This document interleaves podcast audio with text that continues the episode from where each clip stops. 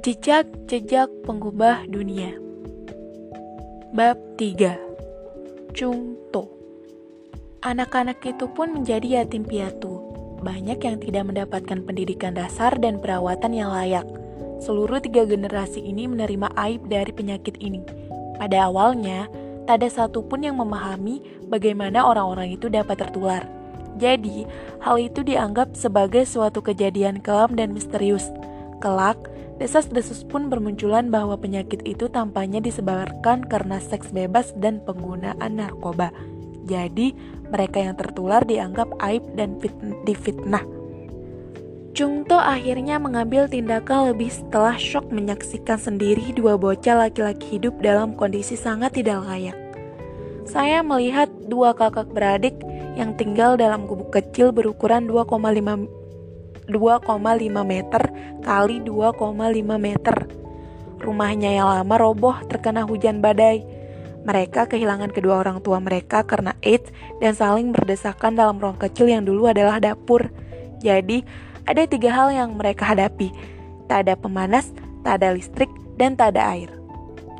Cuaca sangat dingin saat pertama kali saya datang. Tolong bayangkan kedua anak laki-laki ini. Berumur 15 dan 12 tahun, hidup di dalam rumah seperti itu. Saat malam tiba, semua benar-benar gelap. Pada saat yang sama, saya melihat patung Dewi Kuan Yin, sang Dewi Welas Asih, atau bagaikan Bunda Maria dalam ajaran Katolik, diletakkan di tengah-tengah gubuk. Tampak sangat berkilau dan sangat kontras dibandingkan gubuk yang berantakan itu. Saya tanya, "Apa ini?" Anak yang lebih tua menjawab, "Oh, saya mengambilnya dari tetangga, dan saya berdoa pada sang dewi setiap malam." Saya tanya lagi, "Mengapa begitu?" Dia pun menjawab, "Karena saya ingin memiliki kehidupan yang lebih baik." Sepanjang hidup, saya telah menyelesaikan berbagai masalah yang berhubungan dengan keuangan. Tapi di satu bagian di negara China itu, saya menyaksikan suatu bentuk penderitaan yang membuat saya berpikir bahwa saya harus melakukan sesuatu. Banyak orang berpikir, Anda benar-benar hebat telah mengorbankan pekerjaan Anda atau mengesampingkan karir Anda yang cemerlang. Saya telah bekerja selama 10 tahun, memberikan beberapa tahun dalam hidup saya kembali kepada masyarakat, tentulah bukan suatu keputusan yang sulit diambil. Alasan mengapa Chung To harus segera melakukan sesuatu, mengapa ia tidak bisa menunggu lagi, adalah anak-anak itu. Mereka tidak mungkin menunggu untuk tumbuh besar. Chung To merasa bahwa jika ia tidak menolong sekarang, mereka akan tumbuh tanpa pendidikan dan kehilangan kesempatan mendapatkan masa depan yang lebih baik. Mereka benar-benar rapuh. Chung To pun mendatangi desa-desa itu berulang-ulang dan melakukan banyak kunjungan ke rumah-rumah semua anak di sana. Ada sekitar 12 atau 13 anak yang saat itu putus sekolah karena tidak mempunyai biaya. Saya berpikir bahwa hal terbaik yang bisa saya lakukan adalah membawa mereka kembali ke sekolah. Jika saya tidak melakukannya, kami akan kehilangan kesempatan. Bahkan, jika saya melakukannya 2 tahun mendatang, semua akan sangat terlambat. Jadi, saya harus mengambil sebuah keputusan. Ini persoalan melakukan sekarang atau tidak sama sekali. Tetapi, bukan hanya masalah simpati yang dirasakan Chung To terhadap anak-anak itu.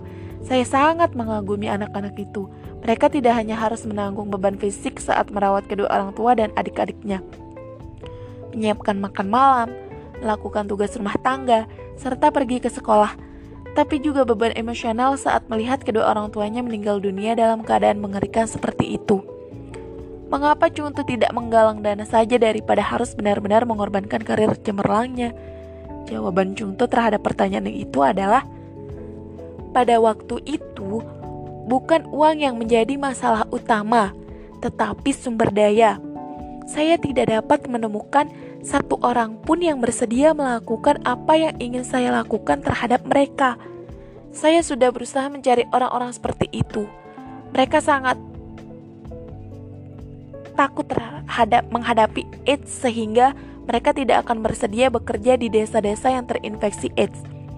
Dan masih banyak lagi sensitivitas politik, yakni saya tidak dapat membawa banyak orang ke sana pada masa itu. Chung To memang mampu melakukannya, bersedia melakukan perjalanan ke daerah-daerah terpencil karena keyakinannya.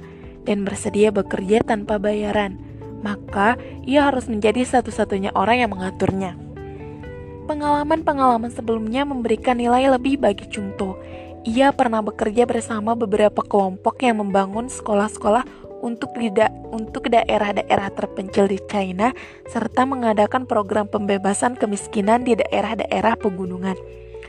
Ia terlibat dalam perjuangan melawan wabah penyakit tersebut di Hong Kong, dan telah sangat menyadari efek penyakit tersebut sejak saat gurunya meninggal dunia kala itu. Jadi, semua ini merupakan kombinasi yang bagus dari pengalaman masa lalu saya. Saya tahu, sebaiknya saya mulai melakukan sesuatu yang dapat terukur, karena saya tidak tertarik membantu hanya satu desa saja. Saya ingin mulai melakukan sesuatu yang dapat membantu lebih banyak orang lagi. Tapi kita harus memulainya dari hal kecil dulu dan mendapatkan pengalaman terlebih dahulu. Tetapi, Chung To memutuskan bahwa tindakannya tidak akan melibatkan membangun rumah-rumah yatim piatu bagi ribuan anak miskin di China. Hal itu akan mengacaukan kehidupan anak-anak itu, mengeluarkannya dari masyarakat, dan yang paling penting, bukanlah suatu hal yang mungkin bisa dilakukan langsung pada skala besar. Sebagai gantinya, ia membangun kembali infrastruktur yang sudah ada, membiarkan anak-anak itu tinggal bersama kakek nenek dan keluarga lain dalam desa yang sama, dan membawa mereka kembali pada sistem sekolah setempat bersama dengan anak-anak lain yang tidak terjangkit.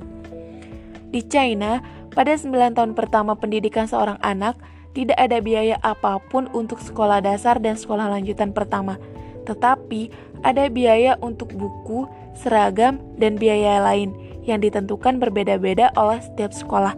Maka, Chung To memulai langkahnya dengan menyediakan jumlah uang yang lebih sedikit serta mensponsori sistem edukasi yang sudah ada daripada harus memulai mendirikan sekolah dari awal, seperti yang sudah dilakukan misi-misi keagamaan pada abad ke-19. Cara ini memungkinkan kami berkembang dengan sangat pesat pada semester pertama saat kami membantu 127 murid dari sebuah desa. Saat ini, kami sedang membantu lebih dari 5.000 anak. Jika dulu kami tetap ngotot membangun panti asuhan dan sekolah, tentu kami tak dapat berkembang dan membantu anak sebanyak mungkin. Keindahannya terletak pada kondisi saat kami tidak memiliki lokasi fisik atau tidak mengalami beban menjalankan sekolah. Kami menyerahkannya kepada Departemen Pendidikan setempat untuk melakukan itu semua, tapi kami membantu meningkatkan mutu pendidikan pada keseluruhan sekolah, seperti membangun ruang baca. Berbagai kontribusi semacam itu berarti bahwa sekolah-sekolah tersebut bekerja sama dengan yayasan yang didirikan Chung To, karena yayasan inilah yang langsung turun tangan bekerja sama dengan sekolah-sekolah itu. Kami mengirim guru untuk mendapatkan pelatihan tambahan. Kami membeli buku-buku ekstrakurikuler, kami meningkatkan kualitas pendidikan, tetapi kami tidak mencampuri urusan kurikulum sekolah. Kami menghormati posisi orang-orang setempat. Kami tidak ingin mencampuri dan mengubah pikiran mereka, tetapi kami akan membantu sekolah dengan cara apapun yang dapat kami lakukan demi meningkatkan kualitas pengajar, kualitas fasilitas sekolah, dan sebagainya. Dengan cara seperti itu, kami dapat berkembang lebih cepat lagi. Setelah perkembangan selama 11 semester berturut-turut, cara seperti ini telah membuktikan model berkelanjutan yang dapat ditingkatkan dengan cukup cepat. Beberapa kebutuhan lain yang dilihat Chung To adalah apa yang disebutnya sebagai psikososial, yang memungkinkan anak-anak itu memiliki keberanian untuk mengekspresikan diri dengan dukungan emosional. Itu adalah bagian tugas yang padat karya serta membutuhkan banyak waktu untuk mendapatkan pegawai. Bagian ini juga membutuhkan kreasi untuk menghasilkan lebih banyak program. Mengajak anak menggambar bersama, membawa mereka mengikuti perkemahan musim panas atau hanya menemani, serta ngobrol dengan mereka. Perlakukan mereka seperti anak sendiri. Anda tidak ingin hanya membiayai sekolah dan pendidikan mereka, bukan? Anda harus ngobrol dengan anak-anak itu dan meluangkan waktu bersama mereka. Anda harus menunjukkan kepada mereka bahwa masih ada orang di dunia ini yang mencintai dan menyayangi mereka. Saya selalu memandang mereka dan berpikir tentang bagaimana cara membantu mereka. Layaknya anak saya sendiri. Jika mereka dilahirkan sebagai anak-anak saya, apa yang akan saya lakukan bagi mereka? Maka saya menulis surat untuk mereka. Saya mengirimkan alat tulis dan hadiah kecil buat mereka. Saya mengunjungi dan bermain bersama mereka, dan mendorong mereka agar tidak hanya belajar keras, tapi juga belajar bagaimana menjadi orang yang baik. Mengirimkan buku-buku yang tidak hanya berisi tentang ilmu pengetahuan, tetapi juga tentang etika yang baik, jujur, dan mampu menjadi seseorang yang penuh integritas. Chung To mendirikan yayasan Chi Heng yang tidak memerlukannya secara penuh untuk saat ini. Dalam 6 tahun terakhir, saya telah melakukan tugas ini secara penuh, sekaligus telah menggunakan banyak tabungan demi mewujudkannya. Beberapa bulan yang lalu, beberapa mantan kolega meminta saya kembali bekerja. Jadi, beberapa bulan ini saya sudah kembali bekerja di dunia perbankan, sementara saya masih tetap terlibat dalam Chi Heng sebagai ketua. Seluruh rekan kerjanya sangat mendukung karena mereka memahami dedikasi dan alasannya pada anak-anak. Saat ia berjanji mendedikasikan sisa hidupnya, atasannya yang juga mengadopsi seorang anak yatim piatu atas persetujuannya juga memastikan bank investasi yang dikelolanya mendonasikan sejumlah uang pada yayasan tersebut. Tapi, selama bertahun-tahun, Chung To pada dasarnya mengambil uang dari kantongnya sendiri untuk mendanai anak-anak dari suatu tempat di China yang tidak memiliki hubungan keluarga atau sejarah dengannya, seperti yang ditegaskan oleh ibunya. Jadi, apa yang mendorongnya melakukan hal itu merupakan suatu penghargaan terbesar jika melihat anak-anak itu tumbuh dan tahu bahwa hidup mereka telah bertambah baik karena apa yang kami lakukan. Ini seperti Anda menyaksikan sendiri bagaimana anak-anak Anda tumbuh besar. Banyak sukacita karena kami memiliki 300 anak yang sekarang duduk di perguruan tinggi. Yang lain sudah lulus dan berhasil mendapatkan pekerjaan yang bagus. Hal ini juga membentuk saya menjadi sosok yang jauh lebih kuat. Tak lama setelah saya memulai pengabdian saya, virus SARS muncul di Hong Kong. Banyak orang yang bunuh diri dengan cara melompat dari puncak atap karena investasi mereka memburuk sebagai akibat dari kekacauan yang ada. Tetapi setelah melihat anak-anak itu, saya benar-benar terkesan karena mereka harus menghadapi masalah yang jauh lebih besar, yaitu melihat kedua orang tuanya sekarat sekaligus menghadapi masa depan yang jauh lebih buruk. Tapi mereka tetap tak pernah mengeluh. Ada anak-anak yang menggambar sebagai terapi seni, mengatakan bahwa kehidupan esok akan lebih baik. Kami memiliki 2 kakak beradik yang kehilangan kedua orang tuanya karena AIDS, sekaligus tempat tinggalnya roboh. 2 kakak beradik itu tinggal dalam gubuk kecil tanpa apapun, tapi mereka masih tetap tidak menyerah dan tetap berharap dalam hidup. Jadi, dibandingkan mereka, apa yang kita miliki tentu jauh lebih banyak. Sudah seharusnya lah kita menjalankan apa yang sudah kita miliki demi menciptakan dunia yang lebih baik lagi. Jika mereka bisa melakukannya, kenapa kita tidak? Mengenai kemauannya sendiri untuk terlibat dalam penderitaan yang ia saksikan, Chung To melontarkan sebuah analogi berupa kisah sang Buddha yang menilai kehidupannya sebagai seorang pangeran muda bergelimang harta. Satu-satu hal yang tidak ingin dilihat ayahnya adalah penderitaan di dunia. Tetapi, tiba hari sang pangeran muda bersikeras pergi keluar batas pagar istana, di sanalah ia mengamati apa yang sebenarnya terjadi.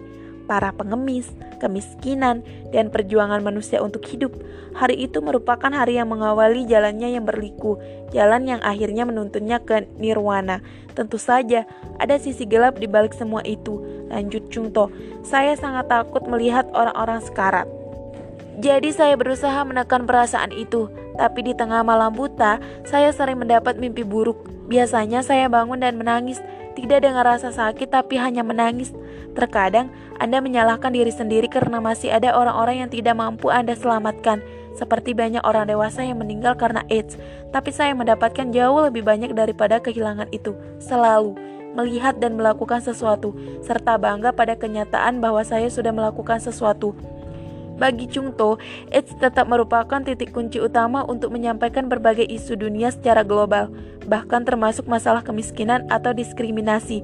Betapapun, ia menekankan seseorang masih dapat ditolak memasuki negara-negara lain di dunia jika dia diketahui terinfeksi virus HIV, termasuk negara Amerika dan Iran. Saya selalu mengatakan bahwa AIDS merupakan isu besar meskipun banyak orang tidak melihatnya secara langsung. Pemahaman ini selalu saya sampaikan kepada mahasiswa-mahasiswa di universitas, bahwa 10 tahun dari sekarang, akankah kalian berkumpul kembali di ruang ini dan berkata, astaga, saya berharap saya dulu melakukan sesuatu atas semua ini. Seandainya dulu saya tahu, itulah yang terjadi di Afrika pada 20 tahun yang lalu. Banyak orang berkata, saya tak pernah menyangka semua akan menjadi seperti ini. Kita semua tahu. Kita tahu apa yang sedang terjadi di Asia. Jika kita tidak melakukan sesuatu tentang hal itu, kita pasti akan mengucapkan kata-kata penyesalan yang sama dalam waktu 10 tahun dari sekarang. Oh, saya harap saya dulu mengetahuinya dan melakukan sesuatu terhadap masalah ini. Atau akankah Anda mengucapkan selamat satu sama lain dalam 10 tahun dari sekarang karena Anda telah berhasil melakukan sesuatu dan menyelamatkan kehidupan banyak orang? Tampaknya, sekarang Chung To sudah bisa tidur dengan lebih nyenyak karena ia sudah mengalami bagian terakhir itu. Dan dua kakak beradik yang selalu berdoa pada patung Dewi Kuan Yin pasti akan sependapat. Seperti harapan saya terhadap sang Dewi itu sendiri yang merupakan perwujudan dari kasih sayang.